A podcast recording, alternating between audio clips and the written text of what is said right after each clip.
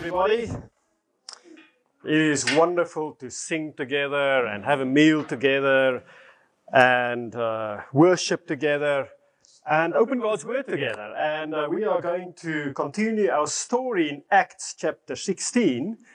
And if you like titles, uh, then my, the title of my message today is A Lasting Legacy. A Lasting Legacy. Uh, so if you want to turn your Bibles to Acts 16, we're going to read from uh, 11 to verse 15, and I'm just going to occasionally wander over here just to uh, change slides. So now, which button is it? That one. Oh, there we go. Right, we pick up the story from uh, last week or last time that Malcolm preached on Paul's second missionary journey. Um, they left from Antioch, went through Asia, and uh, Asia Minor and in Asia. And as they wanted, Paul and, and, and Silas and uh, um, Timothy joined them. Uh, as they wanted to enter into Asia and visit these different cities to preach the gospel, uh, the doors were closed. And as the doors were closed and other doors were open, they, they actually bypassed the whole region and finished up in Troas. And that's where uh, Malcolm finished the last passage, uh, uh, the first part of Acts 16, where Paul has a vision at night in Troas of a, a man from Macedonia calling him and said, We need your help. And Macedonia, of course, is over here. That is Asia, and that is modern day Europe. So that is uh, Greece and what is now back to Macedonia or the former Yugoslav Republic of Macedonia or something like that, Fyrom. And that's where we pick up the story in Acts uh, 16, verse 11. So if you want to read with me Acts 16, oh, thanks, from verse 11.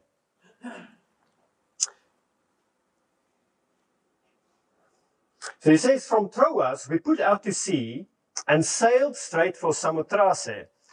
And the next day we went on to Neapolis.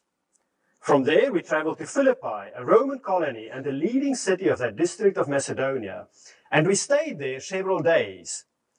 On the Sabbath, we went outside the city gate to the river, where we expected to find a place of prayer. We sat down and began to speak to the women who had gathered there. One of those listening was a woman from the city of Thyatira named Lydia, a dealer in purple cloth, was a worshipper of God the Lord opened her heart to respond to Paul's message. When she and the members of her household were baptized, she invited us to her home. If you consider me a believer in the Lord, she said, come and stay at my house. And she persuaded us. This is an, uh, uh, uh, after this, in the rest of the, the chapter, this whole chapter 16 is about events in Philippi. And uh, it's quite an eventful time in Philippi. We see here how Lydia gets converted uh, and is baptized. And then after that, we see that uh, Paul drives out the spirit from a prophesying slave girl. There's a, a civil disturbance. They get hauled before the magistrate. They get flogged. They get thrown in prison. A miraculous uh, event happens in the prison. Uh, the Philippian jailer is converted. They escape and they escape and move on to a next city. But we're just going to uh, focus on the first bit today, on this little story here of the conversion of Lydia, and see what we can learn from it for ourselves. If we uh, go on to the next slide, uh, we zoom in on that previous picture. There's Troas, they sailed to Samothrace, which is a, an island, and from there to Neapolis. Neapolis is a port city, uh, but straight from Neapolis they went to Philippi, and that's where Philippi is. Now it's interesting, there's some other names that we recognize in Macedonia. There is uh, Thessalonica. Um, we, we have two letters in the Bible written to the Thessalonians. There is uh, people in Berea. It's one of our scriptures, you know, the people of Berea were of more noble character than the Thessalonians. They even compared to each other. But that's where Philippi is. Where was Lydia from? Sorry? Yeah, the lady from the purple cloth. the one that was baptized. The clue is on the map. it's actually in the story as well. You can just read Acts uh, 16. Thyatira, yeah, Thyatira or Thyatira. It's from there. That's where, that's where Lydia was from. And she was way up there in Philippi. We don't know why, but she was a trader, so probably she was there selling her purple cloth. Philippi was, it says in Acts 16, Philippi was the leading city of the district of Macedonia. Uh, it was a leading city because it had a, quite a rich history. There was a Roman road going all the way from Philippi through the, uh, through the inland area there. Um, there was uh, several temples, and the name Philippi came, comes from Philip of Macedonia, who, who inherited that part of Alexander the Great's empire. Now, if you know a bit of history, Alexander the Great conquered the whole of Europe almost, and Asia, all of this into Babylon, uh, and even down into uh, Israel. And I mean, he was uh, he had a huge empire. And when he died, his empire was carved into 12 pieces. And Philip of Macedonia, he ruled this area. And that's where the name Philippi came from. He, he saved uh, Philip, uh, Philippi from, well, it had a different name, the town. And then they were under attack and Philip came and he saved them. And uh, after he saved them, they named the town after him. And that's how it became Philippi. It was a, it says it was a Roman colony and a leading city. It was actually the site of one of the biggest battles ever in the Roman Empire. When uh, Caesar was uh, stabbed by, who was it to? Brutus and Cassius, I believe. Yes, when he was betrayed. Um, it was the biggest battle ever in the, in the Roman Empire happened at Philippi because they escaped to Philippi and that's where Mark Antony and, uh, who was the other one? Mark Antony and, and, and uh, one of his, uh, one of the other famous Roman guys pursued them. And there was a battle of about 110,000 with Mark Antony against 90,000 with Brutus and Cassius. And 40,000 people died in that battle in Philippi. And then he became, after they won that battle, Mark Antony established Philippi as the center of that, of that colony. So I wondered, like, in why did, you know, the call, the vision was come to Macedonia. That was the vision that Paul had. Well, where in Macedonia? It wasn't clear. It just said, come to Macedonia. So they landed at Neapolis, and I was wondering, why did they, they just pass through? Probably because Philippi was, they probably thought, okay, let's go to the most important city. If we have to go to Macedonia, where do we go? To the most important city because maybe there something big is going to happen. It's a big city, big expectations. Who knows what God has prepared for us? And they go in search of this man of Macedonia. But it's actually amazing how God works. Because who do they find here in, in, in Philippi? A lady who came all the way from Thyatira. And isn't it amazing how God works? Because if they ignored all these closed doors. And when the Spirit said, don't go there, they said, what is this, God? I mean, we're here to evangelize this place. And, and they went there anyway. Then they've gone, may have gone to Thyatira and Lydia wouldn't have been there. It is amazing how God works in people's lives to make sure that they're at the right time, at the right place. I just think about how I became a Christian. I worked for six months on a project with a, a Christian in Johannesburg. And it was during those six months that I worked with him on that project that he met me, started studying the Bible with me, and I became a Christian. I never met him before that in my life, and I never met him after that again in my life. And it was like that, that six month window where we worked together on the same project in Johannesburg. I, I, I wasn't even from Johannesburg. I was living in a different city in Pretoria. But God worked it out, opened and closed the right door so we could be at the right place at the same time, at the same place.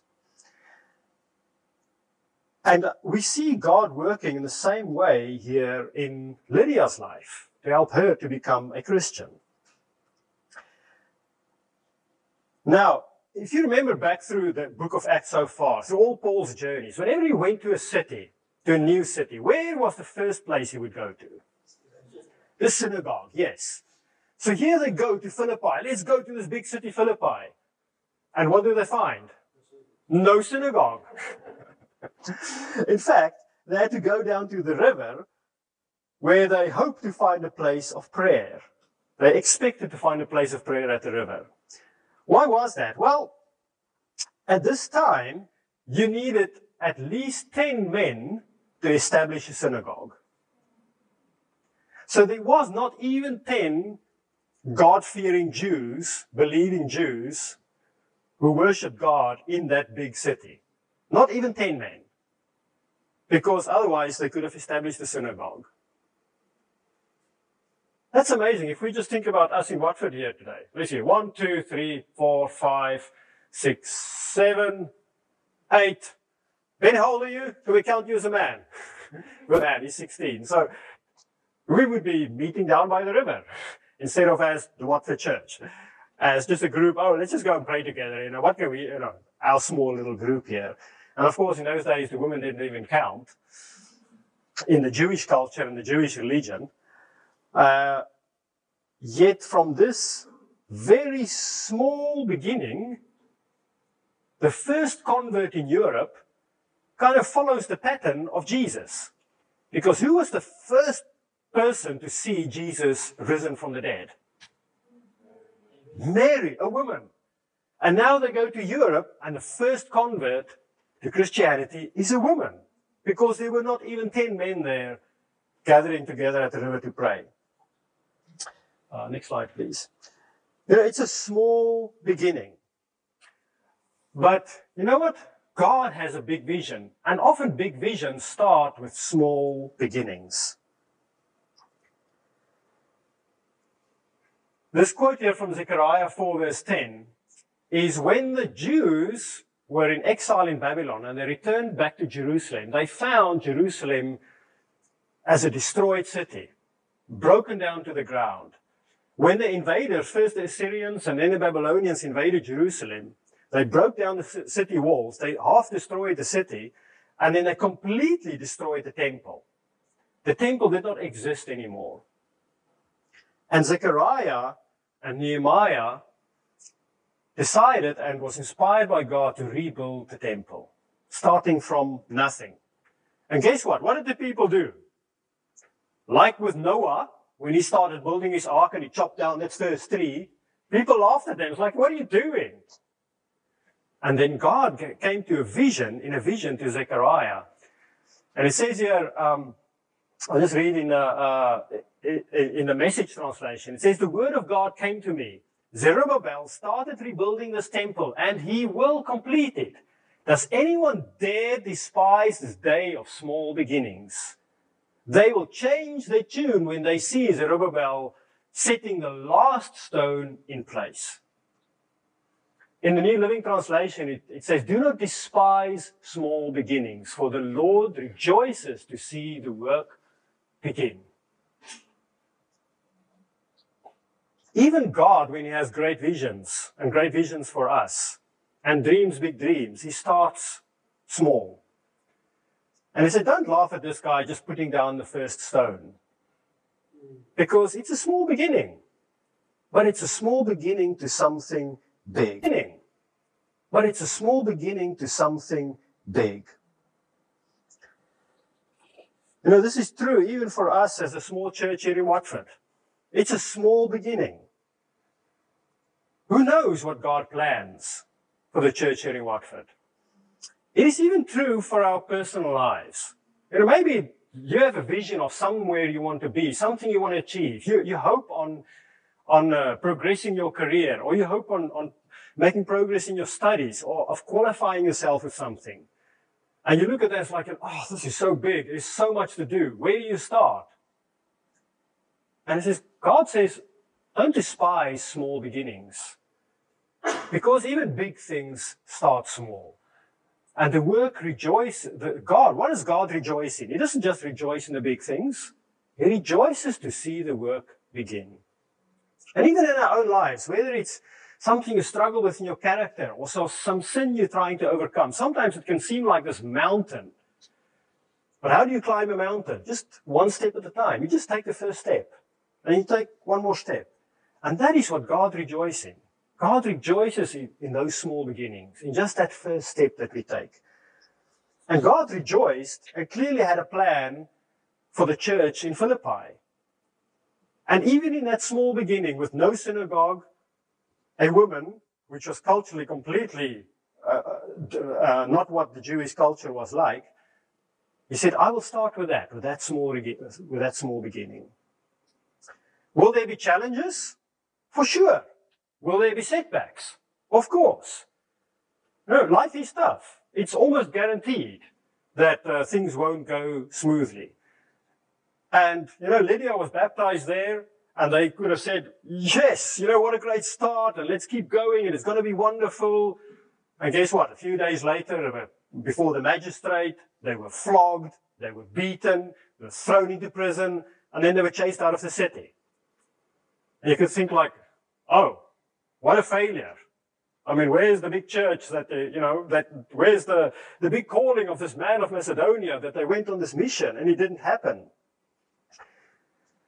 Many years later, Paul writes to the church in Philippi from another jail in Rome, and he, he writes in Philippians 1 verse 6, he says, being confident of this, that he who began a good work in you will carry it on to completion until the day of Jesus Christ. Paul was convinced that whatever God began in that small church there in Philippi, he will carry on until completion. And that's really God's work in our lives as well. We're all a work in progress. I'm a work in progress. I sometimes look at myself like, oh, can't I just be finished and done and, you know, you put like in a display cupboard and say, oh, look at that. Isn't that, you know, it's, it's all finished. Sometimes it's, it, it's discouraging or, if, or it becomes like in, you feel like, oh, I'm losing hope or I'll never change or, and maybe the church in Philippi thought that as well. They thought like in, you know, where are we going with this? Paul writes and says, don't worry. God had a plan. He's working and he will complete his work. And he will complete his work in our lives as well. Whatever it is that you're working on your own character or your own life, God will complete what he started. Where does it start? Where, what is that first brick that God lays in our lives? Uh, next slide, please. It really starts with a message of hope. That is the message that Lydia accepted. It says the Lord opened her heart to respond to Paul's message. And what was that message? Well, it was the message that Paul was called to preach in, back in Acts 16. When uh, he had the vision and the man from Macedonia was begging him, come over to Macedonia and help us. It was someone crying out for help, someone who needed hope in his life. Or maybe it was someone who needed hope in her life concluding that God had called us to preach the good news to them, or the gospel, the good news of the gospel, synonymous. That is the message of hope. After so many closed doors and the Spirit saying, don't go here, don't go there, He opened the door for the message of hope. And it all starts with the message of hope. That's how I became a Christian, just with a small message of hope. That is what we build our Christian lives on. It is built on a message of hope. And that is an incredibly powerful message. You know, I was not going to bring rugby into my sermon, you know, because this is church and we don't talk about, you know, this is a spiritual message, you know, we talk about the Bible and things like that. But then Barry started it. and he brought politics into it, first of all. and then he mentioned the rugby. So that kind of opened the door for me. So next slide, please. and it just happened to be convenient that I, I had a slide in my back pocket. Slide right. If, if anybody mentions it, I will talk about the rugby. uh, it's a bit, it's a bit bright in here, but that's Rassie Erasmus. He's the Springbok coach, and that's uh, Siya Kolisi, uh, who's the, the Springbok captain who won the Rugby World Cup yesterday. And uh, this picture is from, uh, and by the way, that, that is the Golden World Cup right there. this is at the press conference afterwards. It was, I think, one of the most humble, inspiring press conferences I've seen in a long time. And to see the, the interaction between the two of them as captain and coach. And um, at one point, a, a question was put to both of them. And you kind of think as a coach, as, you know, he's, he's the boss. And the captain kind of reports to him. And, and Rassie, who's the coach, he looked at the captain and he said, is it okay if I answer this? And I was like, wow, that, that, that says something about a, a very special relationship between the two of them. Now, just a bit of background. Siya Kolisi, he grew up in a, in a very poor township in South Africa. Uh, there was, he didn't have a television at home. When they asked him, where were you at the last time South Africa won the World Cup in 2007? He said, oh, you, you had to go and watch the game at the tavern in town because they didn't have a television at home. Now, in this country, you would think like it's almost unimaginable for anybody not to have a television at home. You go to the most poor council estates and you'll see satellite dishes, satellite dishes all over and everybody has a TV. It's like, nobody's really poor enough not to even have a television in this country. But that's what he came from. And so they asked him, so when you watch that, uh, so he was born in 91, so I think he was 16 years old at that stage. And uh, uh, he played rugby at school, but because he was so poor, he played barefoot. And in, in fact, a lot of kids in South Africa play barefoot rugby, at least primary school, uh, sometimes even into high school. He played barefoot rugby, and so they asked him, so when you watched that in 2007, so when, watch South Africa win the World Cup, did you also dream of be, becoming a Springbok and dream of winning the World Cup one day? And he said, no, the only thing I dreamed of is having a meal tomorrow. That, that was his only hope. It's just to have something to eat tomorrow.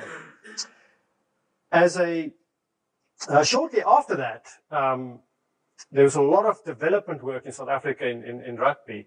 Uh, and uh, he was spotted by Rassie Erasmus. And, uh, well, someone else actually spotted him uh, when he was 16 playing at school, and they arranged for him to have a scholarship at one of the top rugby schools in South Africa. Uh, someone bought him a pair of shoes, um, and, and, and he went to that rugby school, and then uh, Rassie Erasmus spotted him as an 18-year-old and uh, basically gave him a contract. Straight out of school, he got a professional contract as a rugby player, uh, which completely turned his life around and, and changed his life. But that is what he came from, from, from a position of, of no hope. And in this interview, um, one of the questions they, they asked him was, and this is the question where he looked at him and said, shall I answer this? He, said, oh, how, how do you deal with the pressure, you know, of a whole nation expecting you to win this World Cup? And he said, they talked about it uh, beforehand, and they said, you know what? Let's just have some perspective on this and some context, because in South Africa, pressure is not rugby. Pressure is not having a job. Pressure is not knowing where your next meal's coming from. Pressure is having a close relative or friend being murdered. In South Africa, I'm quoting from his, uh, from his uh, interview. In South Africa, there are a lot of problems, which is, that's real pressure. And rugby should not be something that creates pressure on you. It should be something that creates hope and not be a burden to you. We have a privilege of giving people hope. A privilege of giving people hope. And I said, hope is not just nice words or a quick tweet on Twitter or something you post on Instagram. It is how you play on the field. And then, regardless of political, racial, or other differences, when people in South Africa watch, hope gives them something they can all agree on. You know, that is a, a, an incredible message of hope. Yes, it's rugby, and but I appreciate that he kind of put it in context that, you know, it's only a game. But sport has that unique quality of unifying people because there is only one national team. You know, there may be three or four, I don't know how many political parties in the UK. There's 22 in the Netherlands. Um, 17 of them are in parliament. It's a different kind of democracy. Um, but there's only one national team. Not many like the political parties. There's many religions in this country. There's so many things that people can choose from have different opinions about. There's only one national team. And that's why it is so unifying. And that's why it gives people hope because when you don't have hope in your daily life, you look at something to, to feel like we can achieve something.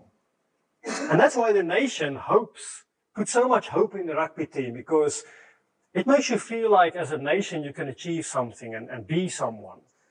Uh, and yet that is only rugby. The incredible message of the gospel is a message of hope then that unites everybody. That goes beyond politics. It goes beyond whatever opinions people have about anything in life. And it has that ability to unify people. It is a message that goes across all boundaries. Race, language, politics, it all doesn't matter with the message of hope of the gospel. That's the message that Lydia heard and that helped her to become a Christian. That's the message that later in the chapter the Philippian jailer heard when he thought like, I'm going to get killed. I'm going to die because I let this prisoner escape. And Paul said, it's okay. There's hope for you. You don't need to die. It's a message of hope. And that is where it all starts. That is why we're here today, because we live with that hope. We live in that hope. And it's not just sweet words. It's not just a, a quick scripture shared on a, on a text message or a WhatsApp group. It is how we live our lives. Because hope is only real if we live according to that hope. And that's the difference between being religious. Religious people send nice words to each other. But people who really live that hope that they believe in, live it every day. That is our calling as Christians, to be a living hope. A living hope to this world. And then lastly, next slide. When Paul left, you may have thought that he left behind just a, a woman and maybe they converted a few other people. They're not even mentioned. What did they leave behind? they actually left behind a lasting legacy. Many years later, Paul writes back to the church of Philippi from jail, as seems to be his habit, that he ends up in jail a lot. What does he write to me? He says, To all God's holy people in Christ Jesus at Philippi, together with the overseers and deacons. Now we know from Paul's other letters to Titus and, and, Timothy that an overseer must be a married man with children, kind of. Doesn't have to be, but that's kind of a pattern. So the overseers, clearly, men were converted. And to have overseers means it's a mature church with elders and a church with deacons where there's enough work in the church to start appointing people to roles and say, you know what, the work is getting too much for us. We need deacons and we need shepherds to oversee the flock. It became, clearly became a big church. And in fact, from history, we know that one of the biggest churches in the regions was built in 400 AD. Uh, it had three, it's a bit like St. Albans Cathedral, yeah? it had the main nave and then two side naves. That, that kind of size of church was built there. So, so they, they left a legacy of a large church from small beginnings. And it was not just a church that they left. They built incredible relationships. The heart that Paul had, he, he writes things like, he says, your part, because I always pray with joy because of your partnership in the gospel from the first day until now. From the first day. He didn't just convert people to religion. He, he made disciples of them because they became partners in the gospel from the very first day. That means that when Lydia got converted, what do we read? We said she and her household got baptized. And it spread very quickly because they were busy sharing their faith, sharing the gospel. When Paul left, it didn't matter because they just kept on doing that, being partners in the gospel. He who began a good work in you will carry it on to completion. And then later on in verse 7, Paul says, I have you in my heart. I long for all of you with the affection of Christ Jesus. How can you build such deep relationships so quickly? Only in Christ is that possible. He says, This is my prayer, that your love may abound more and more. He's not saying that you may get love. He said, You are so loving, you have so much love. Just keep on growing and growing, more and more and more love. I pray that your love will abound more and more. And then in verse, uh, in chapter 4, at, right at the end of his letter to the Philippians, he says, Moreover, as you Philippians know, in the early days of your acquaintance with the gospel, when I set out from Macedonia, not one church shared with me in the matter of giving and receiving except you only. For even when I was in Thessalonica, you sent me aid more than once when I was in need. That's a lasting legacy. A legacy that lasted for, for many, many, many years and decades and then hundreds of years. That's the impact that the gospel has. It started with just a vision, with small beginnings, and then it grew and it grew and it grew. And I pray that for us as well, that we will, that we will have that vision of hope in our hearts. That uh, as we look around us, we think like, oh, we're not even 10 men here to start a synagogue. That one day, you know, this will be, people will look back and say, oh yeah, wow, you know that little group that started there in Watford? Now they're all over Hertfordshire because of a message of hope that we have in our hearts and that we live every day and that we bring to the people of Hertfordshire. And it's something to dream about. Who knows what God's plans are, but I believe we are here as part of God's plan. And that God will complete the work that He has started with each one of us here in Watford and will leave a lasting legacy for generations to come. Let's pray.